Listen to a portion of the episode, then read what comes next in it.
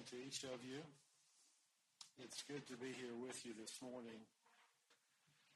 I've been blessed already with the prayers and the songs that we have sung together, some of which fit very well with my sermon this morning.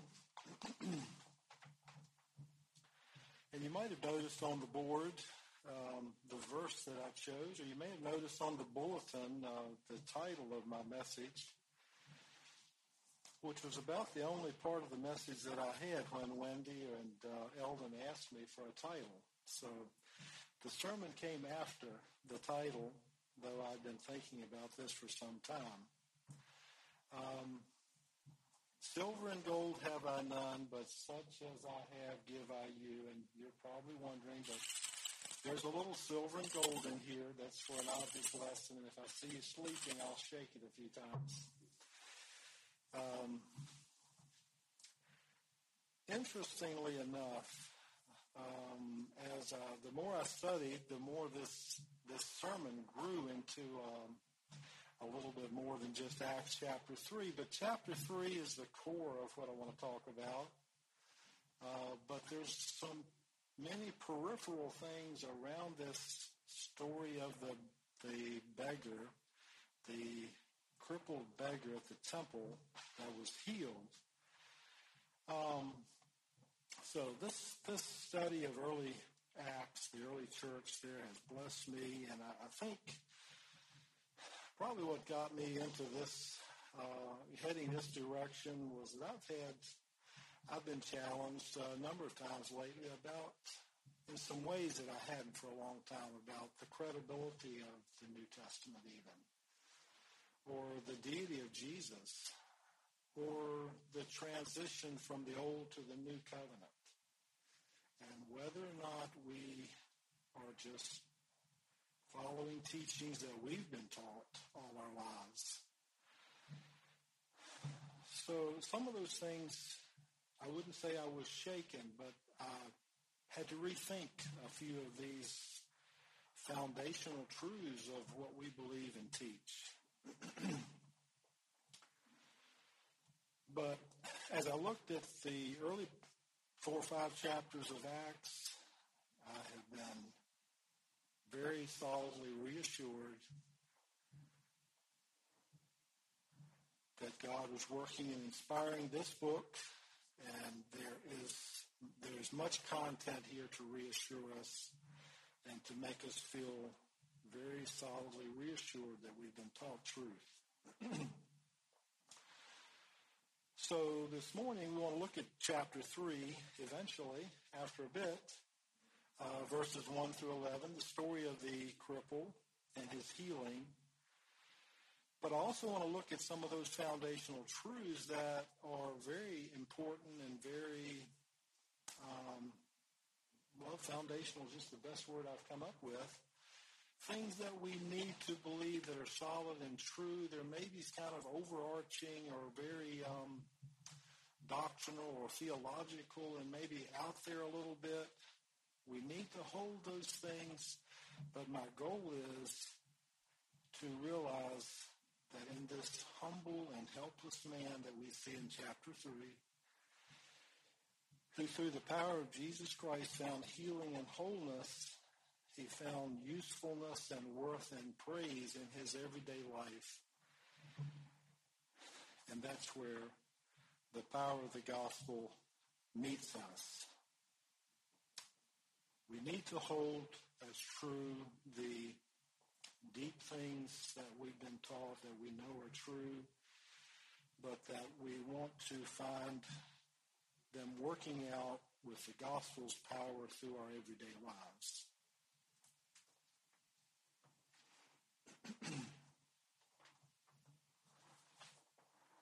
Some of the things that um, I mentioned, I believe, some basic truths that I've, I've been looking at was the like the transition from the Old to the New Testament. What about the role of the church versus God relating to the Israeli, the, the Hebrew people in the Old Testament, who Jesus really was, and the Trinity. Uh, some of those things. So we'd like to look at the book of Acts. So if you want to open your Bibles on up to chapter 1 of Acts, uh, I'll have, I have some verses I'll read here along. But think about it. Christ's first coming was a time of earth-shaking change. Uh, think about the hopelessness of the Jewish nation. You know, it had declined from its glory days under Solomon and the early kings there. Uh, the decline through the years, the dispersion, and then finally those 400 years of silence where there was no word from the Lord, uh, no active, fresh word from the Lord. But there were people waiting, people that were faithful and trusting, like the Simeons and Annas who, when Simeon saw Jesus, baby Jesus, in that temple, he said, Lord, now let us tell thy servant depart in peace according to thy word, for mine eyes have seen thy salvation, which thou hast prepared before the face of all people, a light to lighten the Gentiles and the glory of thy people Israel. Then, after the baby years, we have Jesus, the humble teacher and healer, walking the earth doing good and announcing that the kingdom of God was available then we have Jesus, the sacrificial lamb, atoning for the sins of the world, giving his life voluntarily. Then we see him as the, the risen Savior, victor over death, and having finished the work that he set out to do, the sacrifice that he was making. And there's no question, Jesus is the center of the Gospels. He's the theme that continues through all the Gospels and now on into the book of Acts as he, through his Spirit's work, establishes the church. Uh, we're easily confused by change. I am. But it's reassuring to see God's steady hand in this transition from the old covenant to the new. So, who wrote the book of Acts? Anyone? Luke did. That's right. How do we know that?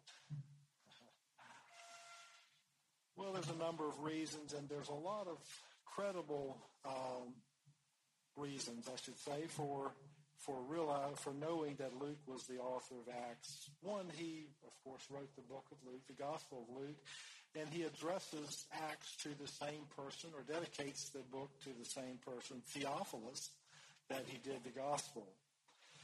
Um, why did he write a new report? He said, uh, "This new report I'm writing to you uh, Theophilus. Why did he write a new report? Did he run out of scroll? Did he uh, had the times changed? Did he want to uh, have two editions? We're not quite sure, but there's no question. Luke just he just kind of picks up where he left off in the book of Luke with the book of Acts. So I'd like to read uh, Acts 1 through 14 and make a few comments. Uh, as we read this passage, I'd like for us to think about some of those foundational truths I mentioned. One very amazing thing here, or very interesting thing here, is seeing the interplay or the, the interworking of the Trinity. And this, I think, is, is one of those foundational truths to realize the truth that God is three. He is they're three in one, and I can't explain all that, and this sermon isn't about the Trinity necessarily, but the credibility of the fact of the Trinity and its and the three persons of the Trinity, each in their role.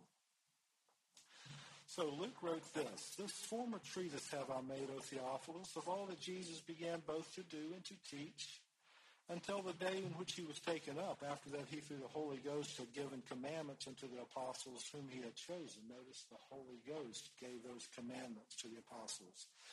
To whom also he showed himself alive after his passion by many infallible proofs, being seen of them forty days and speaking of the things pertaining to the kingdom of God. And being assembled with them, commanded them that they should not depart from Jerusalem, but wait for the promise of the Father which saith he, Ye have heard of me. For John truly baptized with water, but ye shall be baptized with the Holy Ghost not many days hence. We've seen three persons there at work. When they therefore were come together, they asked of him, saying, Lord, wilt thou this time restore the kingdom of Israel? This was after the resurrection, but before the ascension. Jesus was meeting, one of those meetings where he was giving infallible proofs to them. And he said unto them, It is not for you to know the times or the seasons which the Father hath put in his own power, but ye shall receive power after that the Holy Ghost is come upon you and ye shall be witnesses unto me both in Jerusalem and all Judea and in Samaria and unto the uttermost parts of the earth. And when he had spoken these things, while they beheld, he was taken up, and a cloud received him out of their sight. And while they looked steadfastly toward heaven as he went up, behold, two men stood by them in white apparel, which also said, Ye men of Galilee, why stand ye gazing up into heaven? This same Jesus which is taken up from you into heaven shall, shall so come in like manner as ye have seen him go. And they returned to Jerusalem from the mount called Olivet, which is from Jerusalem a Sabbath day's journey. And when they came in, they went into an upper room where abode both Peter and James and John and Andrew, Philip and Thomas, Bartholomew and Matthew, James the son of Alphaeus and Simon Zelotes and Judas the brother of James. These all continued with one accord in prayer and supplication with the women and Mary, the mother of Jesus, and with his brethren. That just continues on from the last chapter of Luke, uh, the ascension of Jesus, and brings us to this point where uh, Jesus leaves them here. And in Luke, it tells us that they returned to Jerusalem after they saw him go up full of joy. And I like that. They did not feel abandoned. Um, that's a that's a good rule of of partings, isn't it? Uh, you know, sometimes when we leave or someone leaves us, we just feel left. But when there's time enough taken for a farewell, a parting, or um, I was remembering recently my grandfather uh, watching us out the lane at Draft, he was waving. An old white bearded Amishman with a black hat waving us out the lane. And we knew that he wished we'd hurry and come back. When Jesus left his disciples, he promised them a comforter he said he wouldn't leave them comfortless. He would come back to him in the pre- to them in the presence of his Spirit. They knew they weren't being abandoned. There was help on the way. Jesus wasn't forgetting them when he left. Jesus promised the Spirit. Um, in John 14 is a verse I'd want to pull out of another gospel. John 14, verse 16. He told his disciples there in those um, those touching discourses that I will pray the Father and he shall give you another comforter that he may abide with you forever. Another example there of Jesus not abandoning his people, his, his, these men, these very human men who Peter especially had just denied him not long before. Uh, God was certainly growing Peter, and he gives me uh, hope for myself that he there is a lot God can do with with men who are less than what they should be. So chapter two, we're to chapter two now, and that's 50 days later. Uh, 50 days after the, the resurrection, the day of Pentecost. So there was like 10 days of waiting there after Jesus um, I get my, my chronology right. There was 40 days from the ascension to Pentecost, I believe, a total of 50 days, something like that. Uh, don't quote me on that, but I believe that's true. Uh, but when the day of Pentecost had come, the day of Pentecost was a special day. Uh, I'll read these verses, but notice again the Spirit coming here. And this is the person of the Spirit and his action and remember, Jesus sent his spirit to be a comforter. Uh, the word in Spanish, I've always liked it, consolador, which is a consoler. Comforter uh, means the same thing, really. So, chapter 2, and when the day of Pentecost was fully come, they were all with one accord in one place. Notice the unity there.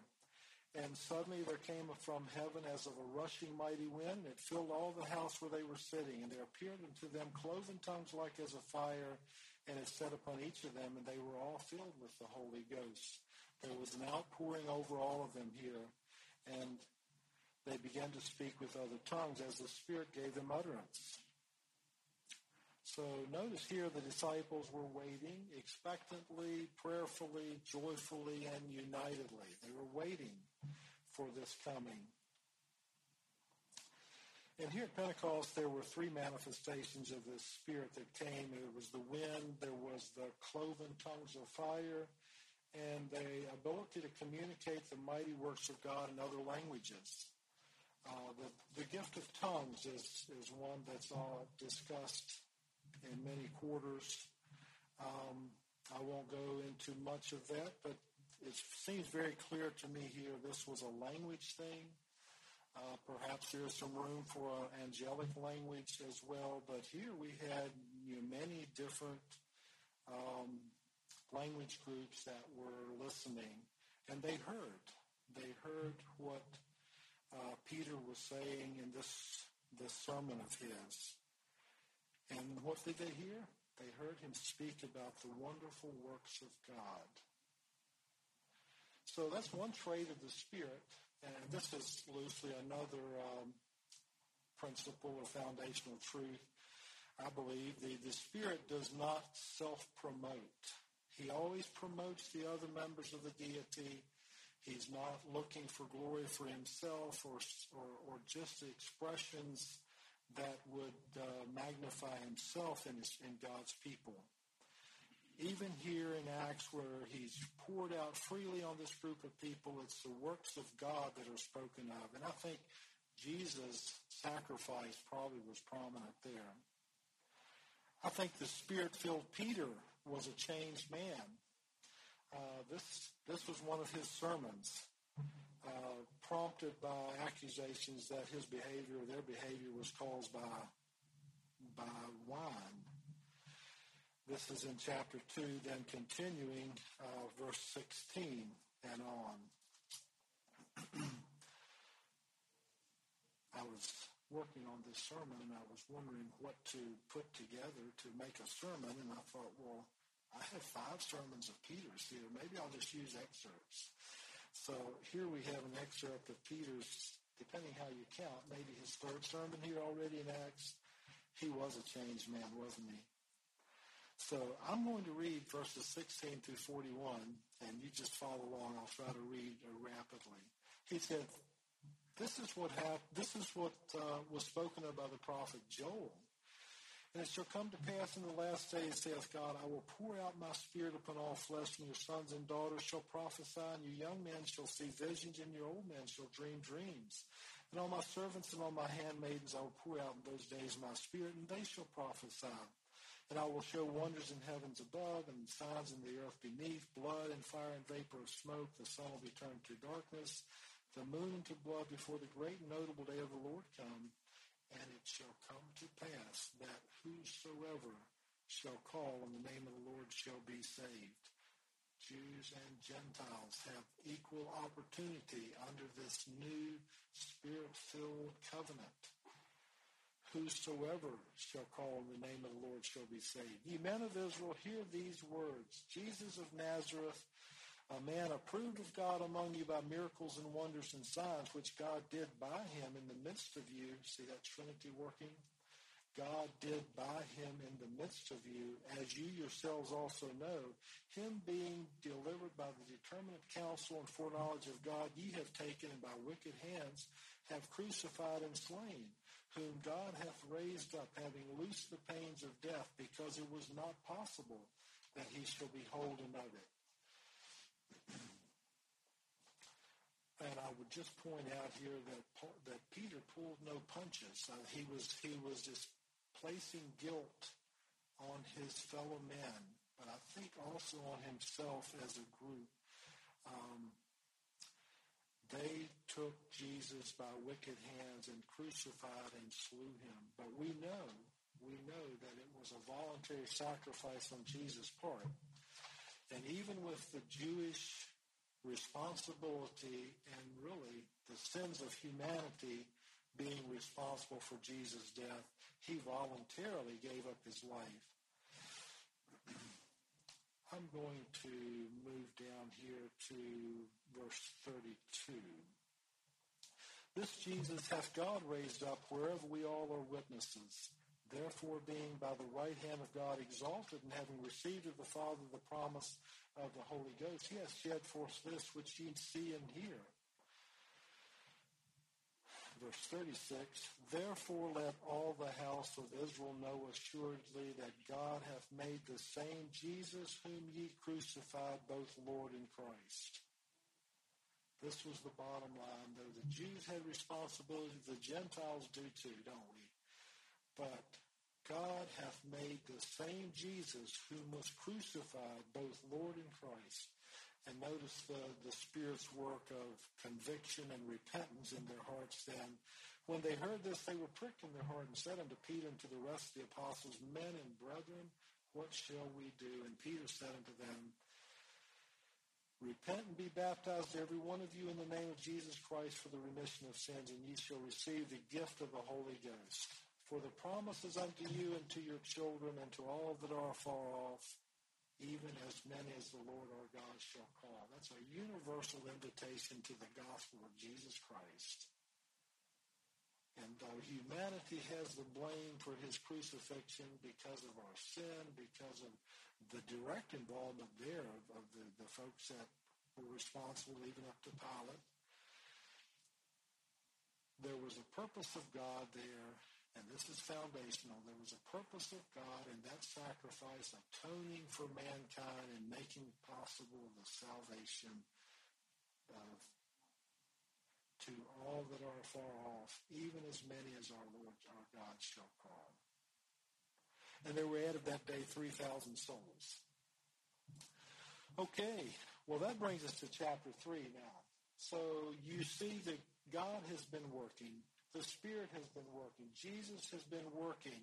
We have a clear uh, truth established that there's a change from the Old Testament law to this new covenant through Jesus Christ. We have the Spirit present in people's lives. He manifested himself in those extraordinary ways. But then also, the third one I mentioned, the, the communication of, in tongues. Let's not get hung up on that the Spirit wants us to communicate in, in clear ways with each other. And um, there are times that takes the gift of languages. Maybe God will at some point use an angelic language to communicate his glory from among his people. I'm open to that.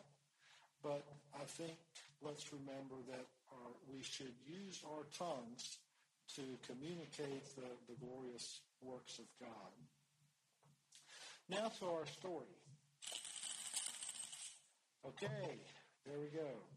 So, chapter 3, in this context, all this going on in the early days of the church, the Spirit has come, Peter, the Pentecost has happened, um, the church, they had 3,000 new members, plus the 120 at least, so there were many people that were uh, very excited and interested and maybe even frightened because we know that the, this wasn't popular with the rulers, the religious leaders, but they were very open about everything they did. So here, Peter and John, they didn't have church houses. Peter and John were going to the temple to pray. They spent a lot of time praying, didn't they? So they went up together into the temple at the hour of the prayer of, uh, of prayer, being the ninth hour, three o'clock in the afternoon. I don't understand this whole story. And a certain man, lame from his mother's womb, was carried. Why were they carrying a lame man three in the afternoon? Looks like you'd want to get in there early before the rush, before people started coming to the temple, maybe while they still had money. And uh, you know, wouldn't you want to be the first beggar uh, in the row? Uh, so why were they carrying him three in the afternoon? I don't know. Maybe there was maybe it was a shade issue. I didn't research this, but for some reason he was being carried at three in the afternoon. Divine coincidence when Peter and John were coming up to pray. Now, he had been lame from his mother's womb. Uh, and we're told, I think it's mentioned in the next chapter or so, that that was 40 years before when he was born. So he's been lame a long time. They laid him daily at the gate of the temple, which is called Beautiful, to ask alms of them that entered into the temple. Who, seeing Peter and John about to go into the temple, asked an alms. He asked for money. I can almost hear the Guatemalan beggar saying, Deme cinco lin, would you give me a nickel? They probably ask for quarters now with inflation. But he was asking alms of people that came by. You learn when you're a beggar not to be shy. You will get nothing if you just sit there and hunker your head and, and don't speak up. Remember the blind man uh, Bartimaeus, how he was crying out. He got Jesus' attention.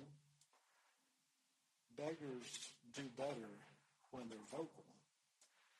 So he was watching and saw these two men. I don't know what it was about Peter and John, or maybe he just asked of everyone. Uh, he was going to ask them for an alms, for some fichas, for some money, some coins. And Peter fastening his eyes upon him with John, they both stopped and they turned and looked at this man and said, Look on us. And he gave heed unto them. You would if you were hoping for money. He was expecting to receive something from them, something like this. Let me actually take this out of the bag because I searched through my collection and found some gold dollar coins. And there's some silver quarters too, but that's not all the silver and gold I've got this morning. Um, so he says, look at me. Look at us. Peter did. Peter's vocal, isn't it? And the beggar fixed his attention on them, expecting maybe even for a, a bonus. Peter said, Silver and gold have I none, but such as I have give I thee. In the name of Jesus Christ of Nazareth, rise up and walk. Now think about that just a little bit. Especially you children who like to go shopping, who like to go to your grandpa's store and buy candy or somewhere else and get interesting things. Or maybe us older folks who like to look at Bass Pro Shops catalogs or maybe Kohl's or somewhere else for you ladies, Walmart? Which would you rather have?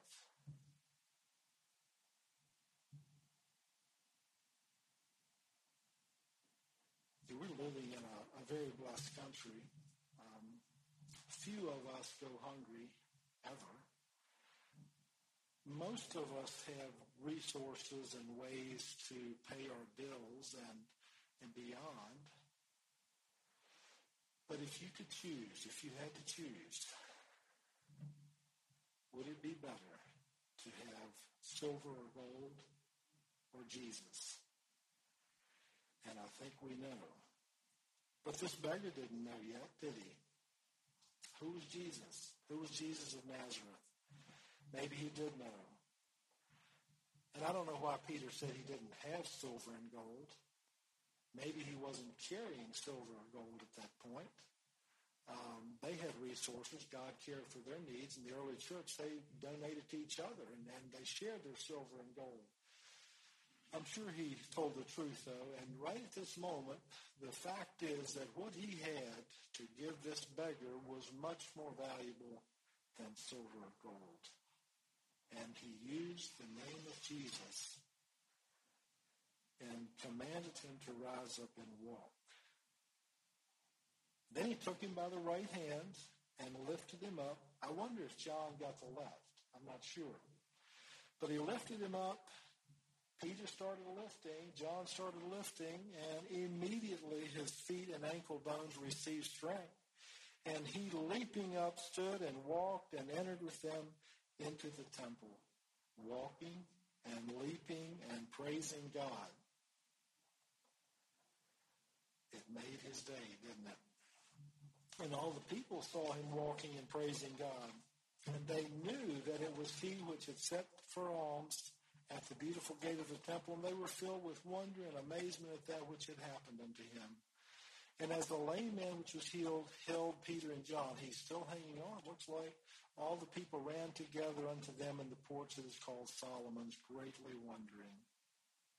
This was amazing. Forty years a cripple, and to have without therapy, to without occupational therapy, uh, learn, relearning the nerves, the, the balance, all those important things that help us walk this guy is leaping and walking, and it is amazing. Everyone is amazed, and they run together just in time for Peter to deliver another sermon. This time it's on Jesus and how belief in his name was the cause for the healing. I like what he said there.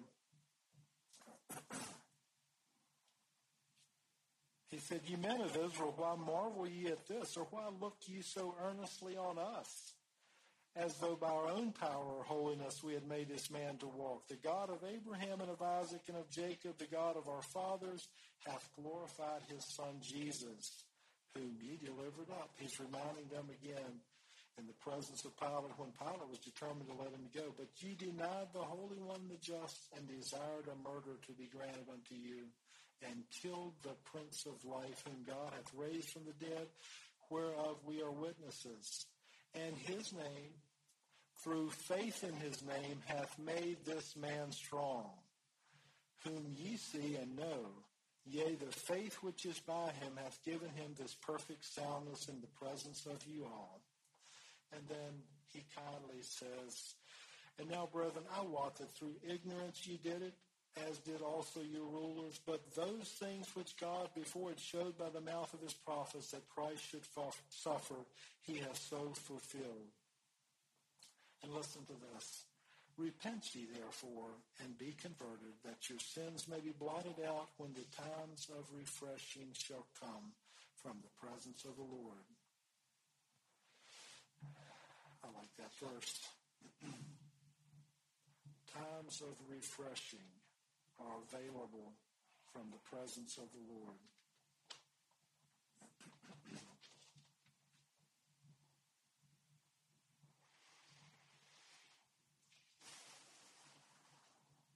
Foundational truths and healing power in the name of Jesus.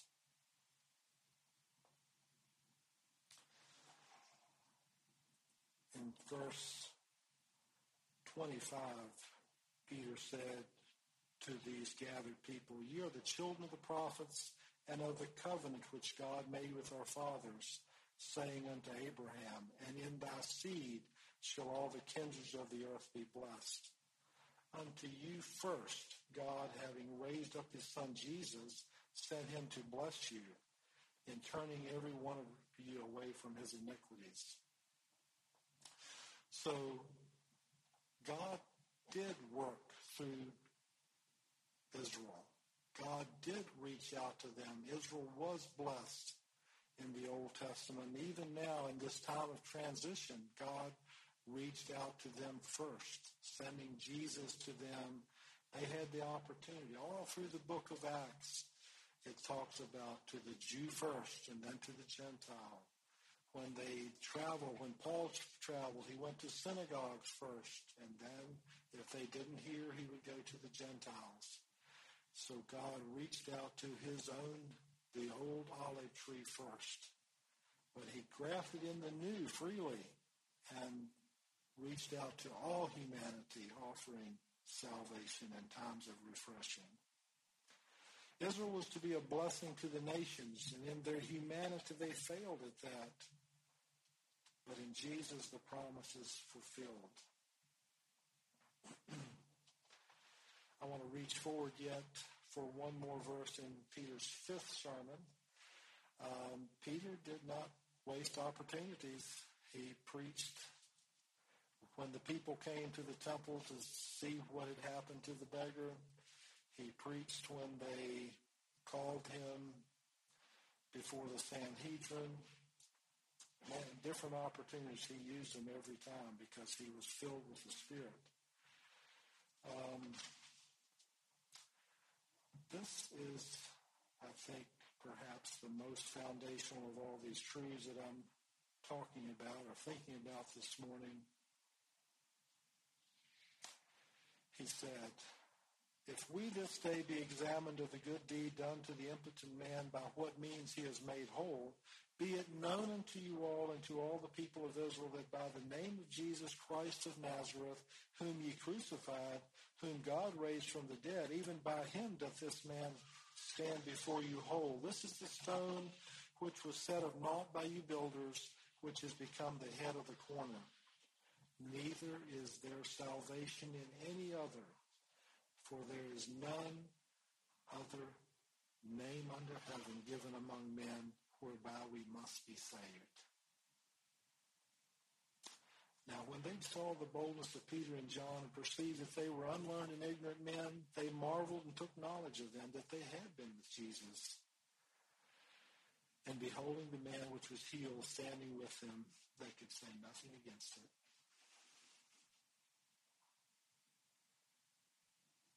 This is what I want to leave us with.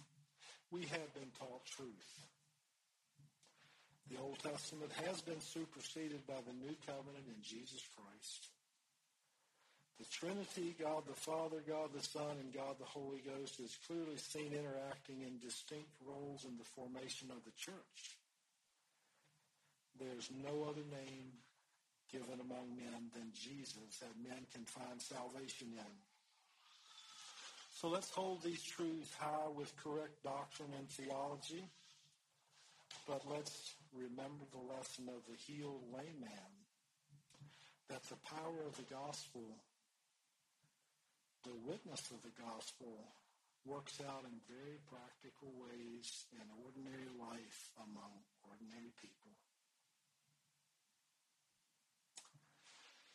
The gospel, the power of the gospel is certainly able to heal bones and health, but it also gives grace for chronic suffering, healing for broken relationships, bruised emotions, personal struggles and addictions, and giving us strength to do the hard things that we must do. That's where the power of the gospel is in everyday life. And it gives us joy.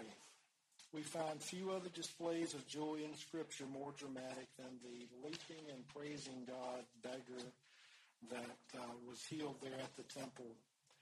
And if we could ask him, I think he would certainly tell us that what he got that day was a lot better than silver and gold.